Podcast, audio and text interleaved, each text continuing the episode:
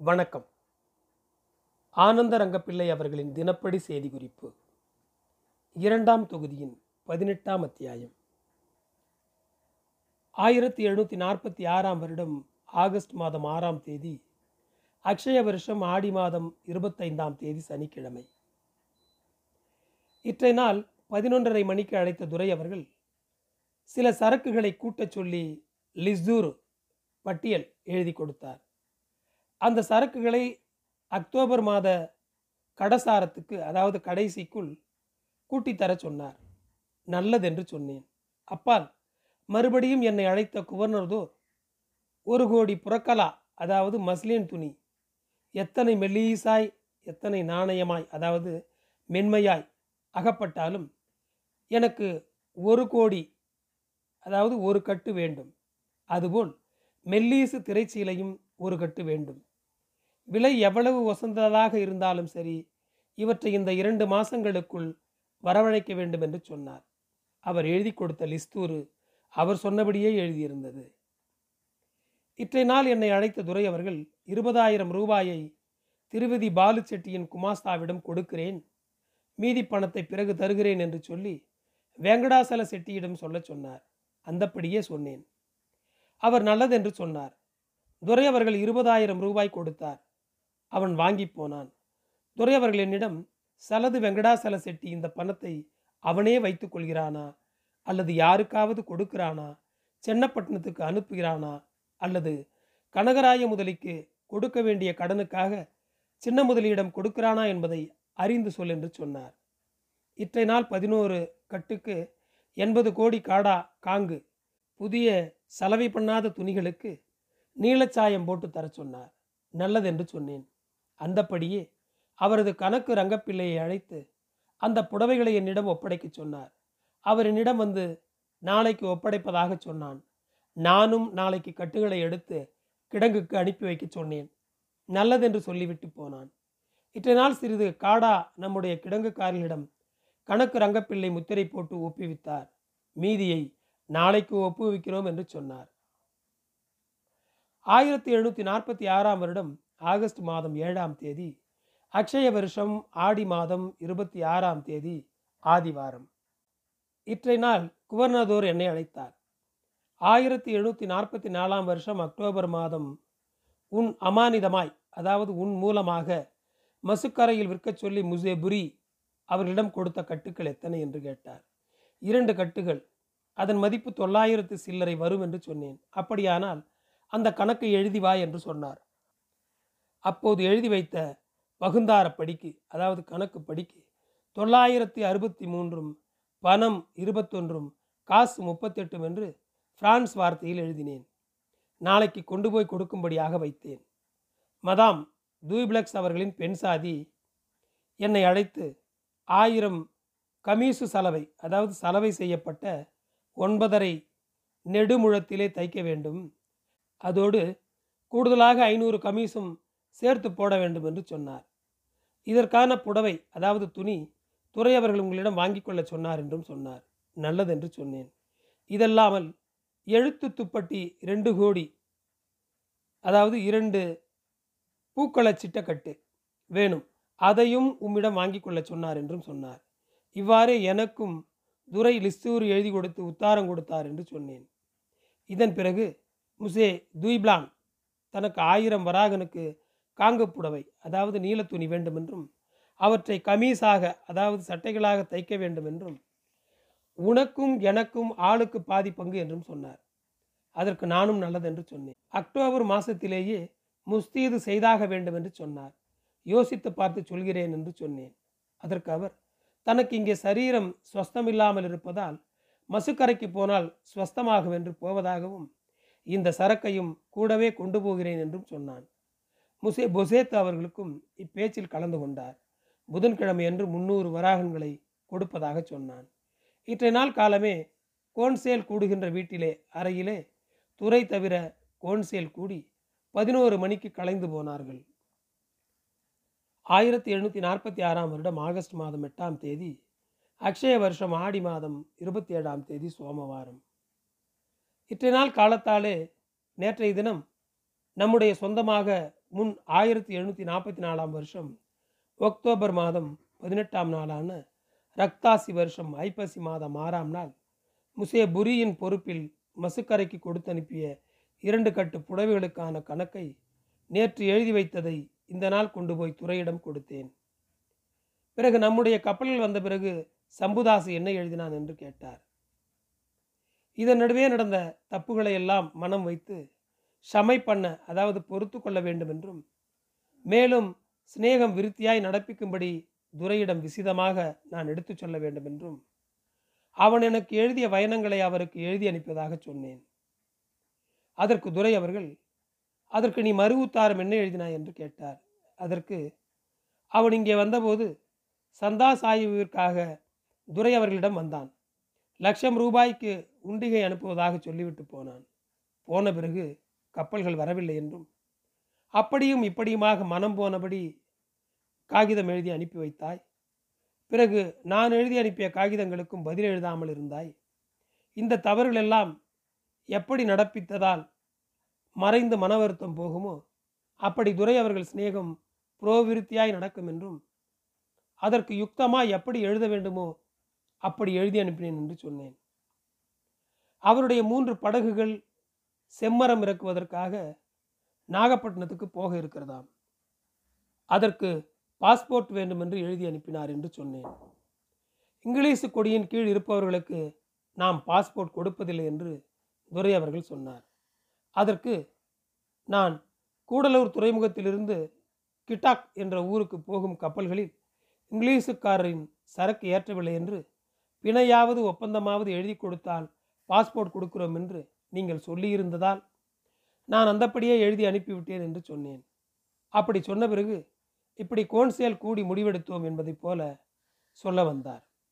அதற்கு நான் இடம் கொடுக்காமல் தாங்கள் தயவு பண்ணுகிறதே பெருமை என்று சொன்னதற்கு எந்த பதிலும் சொல்லவில்லை. பிறகு வேங்கட்ட நரசிங்கராசா என்பவர் யார்? உனக்கெதற்கு அவர் குதிரையும் கத்தியும் சீரப்பாவும் அனுப்பினார்? அவர் யார் என்று கேட்டார். அதற்கு வேங்கட்ட நரசிங்க ராசாவிற்கு வருஷத்திற்கு ரெண்டு லட்சம் ரூபாய் வருமானம் உள்ள பாளையப்பட்டு இருக்கிறது அவர்கள் வருஷத்துக்கு ஆற்காடு நவாபுக்கு லட்சம் ரூபாய் கப்பம் கட்டுகிறார்கள். அவரிடம் பிரபலமாயிருக்கிற மலைகளும் காடுகளும் ஊர்களும் இருக்கின்றன. அவருடைய ஊரில் சென்னப்பட்டினத்து பாதிரியான தோமாக கோயில் அதாவது தாமஸ் சர்ச் கட்டியிருக்கிறார். அவர்களுக்கும் எனக்கும் இடையே மூன்று நாலு வருஷமாக சிநேகம் உண்டு. இவருடைய எசமான் கார்வெட்டி ராசா என்பவர் அவருக்கு பைத்தியம் போலே கண்ட பிற்பாடு அவருடைய மைத்துனன் வேங்கட நரசிங்க ராசா என்கிறவன் அவரிடமிருந்து காருபாறு அதாவது நிர்வாகம் நடத்துகிறான். இவனுக்கு நீர் வியாதி இருப்பதால் சென்னப்பட்டினத்துக்கு வந்து வியாதிக்கு அவிழ்தம் அதாவது மருந்து வாங்கி சாப்பிட்டு சற்று ஸ்வஸ்தமாய் ஐந்து நாளுக்கு முன்பு பொம்மராசா பாளையத்துக்கு போகிறார் என்று செய்தி வந்தது. நானும் ஒரு மாதத்துக்கு முன்பு ஒரு குதிரையையும் ஒரு சீரப்பாவும் வெகுமானமாக அனுப்பினேன். நம்முடைய மனுஷர் அங்கே போவதற்கு முன்பாகவே வேங்கட நரசிங்கராஜா சென்னப்பட்டினத்துக்கு வந்து விட்டார். ஆனபடியினாலே எங்களுடைய மனுஷர் அவர்களுடைய ஊரான இங்கிருந்து பதின்காத வழியில் அதாவது நூறு மைல் தொலைவில் இருக்கிற திருத்தணி என்ற இடத்துக்கு போய் அங்கே இருக்கிறார்கள் என்றும் எழுதி வந்தது. அவர் பாளையத்துக்கு வந்தவுடன் இவர்கள் திருத்தணியிலிருந்து புறப்பட்டு பொம்மராசா பாளையத்திற்கு போய் சேர்வார்கள். வேங்கட நரசிங்கராசா மகா குணாட்டியன் அதாவது நல்ல குணம் உள்ளவன் தர்மவான் மகா நிர்வாகி. இவர் சமஸ்தான காரியம் விசாரிக்க தொடங்கிய பிறகு அநேகம் சீர்மைகளை கட்டி கொண்டார் அதாவது பிடித்து கொண்டார் என்று அவரை பற்றி மிகவும் எடுத்து சொன்னேன். அதன் பிறகு நீ அவர்களிடமிருந்து வெகுமானம் வரவழைத்து கொண்டாயே தவிர எனக்கும் அவர்களுக்கும் இடையே சிநேகம் ஏற்படுத்தி எனக்கு வெகுமானம் வரவழைக்காமல் போனாயே என்று சொன்னார். நல்லது அப்படியே செய்கிறேன். அதற்கேற்றபடியாக வரவழைக்கிறேன் என்று சொன்னேன். இந்த வேங்கட நரசிங்க ராசா சென்னைப்பட்டினத்துக்கு வந்தபோது சென்னப்பட்டினத்து கோனராக முசே மாசி அவர்களை சந்தித்தார். அவர் பீரங்கி போட்டு வெகுமானமும் கொடுத்தார். சம்புதாசு துறையிடம் வேங்கட நரசிங்க ராசாவுக்கு யானை ஒன்றை வெகுமானமாக வழங்க வேண்டும் என்று போராடினாராம். அதற்கு துரை கொடுக்கக்கூடாது என்று சொன்னாராம். அதற்கு சம்புதாசு யானையை நான் கொடுக்கிறேன். அதை நீங்கள் கொடுப்பதை போல் அவருக்கு கொடுங்கள் என்று சொன்னாராம். அதற்கு அவர் நீ செலவுக்காக பார்ப்பதை போல் சொல்கிறாய் அப்படி இல்லை. கும்பினீரால் இதுவரை இல்லாத வாடிக்கை செய்யக்கூடாது என்று சொல்லி நிறுத்திவிட்டாராம் ரொம்ப பிரியாசைக்கு பின் தான் பீரங்கி விடுகிறதுக்கு போடப்பட்டதாம். இப்படியாக ஊர்ஜித செய்தி வந்தது என்று என்னிடம் சொன்னார்கள். இப்பால் அவர் பாளையம் போய் சேர்ந்த பிறகு நம்முடைய ராமகிருஷ்ண சாஸ்திரி கொண்டு போயிருக்கிற வெகுமானம் கொடுத்து நடக்கிற செய்தி அறியப்படும். மற்றபடி இற்றை நாள் காரைக்கால் கொமாந்தம் முசே ரிஷ்துக்கு எட்டு நாளுக்கு பின் கொடுக்கும்படியாக தங்கள் எசமான் குமாசா நாகப்பட்டினத்தில் இருக்கிற ஹரிராம டாக்கர் என்பவருக்கு ஒன்பதாயிரத்தி ஐநூறு ரூபாய் உண்டிகையை தருவாடி என்னிடம் கொடுத்தார். இதற்கு உண்டிகை பணம் நூற்றுக்கு முக்காலாக எழுபத்தி ரெண்டு ரூபாயும் சேர்த்து ஒன்பதாயிரத்தி அறுநூற்றி எழுபத்தி ரெண்டு ரூபாயை முசே துலேராமுக்கு மாற்றி கொடுத்தேன். முசே துத்தேலிடம் பேசிக்கொண்டிருந்த துரையிடம் இந்த கபறுகளை சொன்னேன். அவர் என்னிடம் மணிலா பெகோ ஆசியா துருக்கி அரேபியா வகையிலான பதினான்கு பதினைந்து குதிரைகளை முஸ்தீதாய் அதாவது தயாராய் வைத்திருக்க சொன்னார். அச்சனிலிருந்து வந்த குதிரைகளை அதாவது கருப்பு நிற குதிரைகள் துறை வேண்டாம் என சொல்லிவிட்டார். நல்லதென்று சொன்னேன். நைனார் கிரிமாசி பண்டிதரை அழைத்து சொல்லி ஊரில் தமிழரிடமும் துலுக்கரிடமும் இருக்கிற குதிரைகள் எதுவும் நகர குண்டுக்கு வெளியே போகவிட வேண்டாம் என்று சொன்னேன். இப்போது இந்த குதிரைகளை முஸ்தீது செய்வதற்கு காரணமாவது. முசே லெபர்தனே வந்தவன் தமக்கு இருபத்தி நாலு ஒப்பாஸ்துருமாரை அதாவது பாதுகாவலர்களை வைத்து கொண்டான். இவர்களுக்காகத்தான் குதிரைகளை சம்பாதிக்க சொன்னான் என்றும் சட்டைகளையும் உடுபாவனைகள் தைக்க சொன்னான் என்றும் முசே மத்தேஸ் என்னிடம் சொன்னார். முசே லெபர்தனே ட்ரம்பட் ஊத நாலு காபிரிகளை அதாவது போர்த்துகீசியர்கள் இங்கிலீஷ்காரர்கள் பிரான்ஸ்காரர்களால் தென்கிழக்கு ஆப்பிரிக்க நாடுகளிலிருந்து இறக்குமதி செய்யப்பட்ட நீக்ரோக்கள் சிப்பாய்களாக பயன்படுத்தப்பட்டிருக்கிறார்கள். நீக்ரோக்களில் சில வகையினர் பிரான்ஸ் இசைக்கருவியான ட்ரம்பட் இசைப்பதற்கு பயன்படுத்தப்பட்டிருக்கிறார்கள். அவர்களை நியமித்திருக்கிறாரே அதற்கு துரை என்ன செய்யப் போகிறாரோ எல்லாம் நான்கைந்து நாளில் தெரியும் என்றும் அவன் சொன்னான். ஆற்காட்டில் இருக்கிற பிரான்ஸ்காரர்களின் வக்கீலான அதாவது முகவரான சுப்பையன் எழுதி அனுப்பிய காகிதத்தை படித்து பார்த்து மதானந்த பண்டிதரும் மலையப்ப முதலியும் துரையிடம் பயணம் சொன்னார்கள். சென்னப்பட்டினத்தின் கவர்னர்தோர் மேஸ்தர் மாசு நவாபு அன்வர்த்தி கானுக்கு காகிதம் எழுதினார். பிரான்சுக்காரர்கள் சென்னைப்பட்டினத்தின் பேரிலே சண்டைக்கு வருவதற்காக அவர்களுக்கு வந்திருக்கிற சண்டை கப்பல்களில் ஏணி வைக்கோல் தழைக்கட்டுகள் மண்வெட்டி குந்தாவி கோடாலி கூடாரங்கள் இன்னும் கோட்டையின் பேரிலே சண்டை தொடுப்பதற்கு வேண்டிய சாமான்கள் ஏற்றி வருகிறார்கள். இந்த செய்தியை கேட்டு எங்கள் பட்டணத்தில் இருக்கிற வர்த்தகர்கள் உத்தியோகஸ்தர்கள் குடியானவர்கள் எல்லோரும் கேட்டு காபுராப்படுகிறார்கள் எங்களுக்கும் அவர்களுக்கும் கப்பல் பேரிலே சண்டை என்பதால் கடலின் பேரிலே தான் சண்டையை தவிர கரையில் நடப்பதில்லை.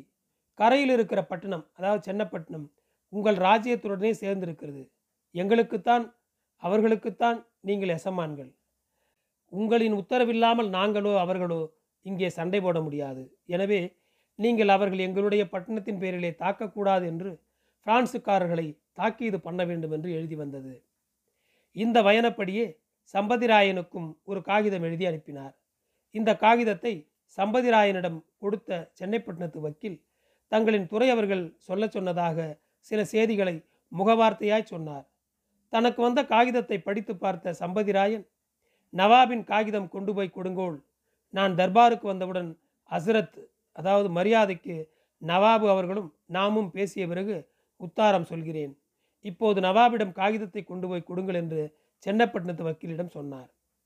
அவன் காகிதத்தை நவாபிடம் கொண்டு போய் கொடுத்தான்.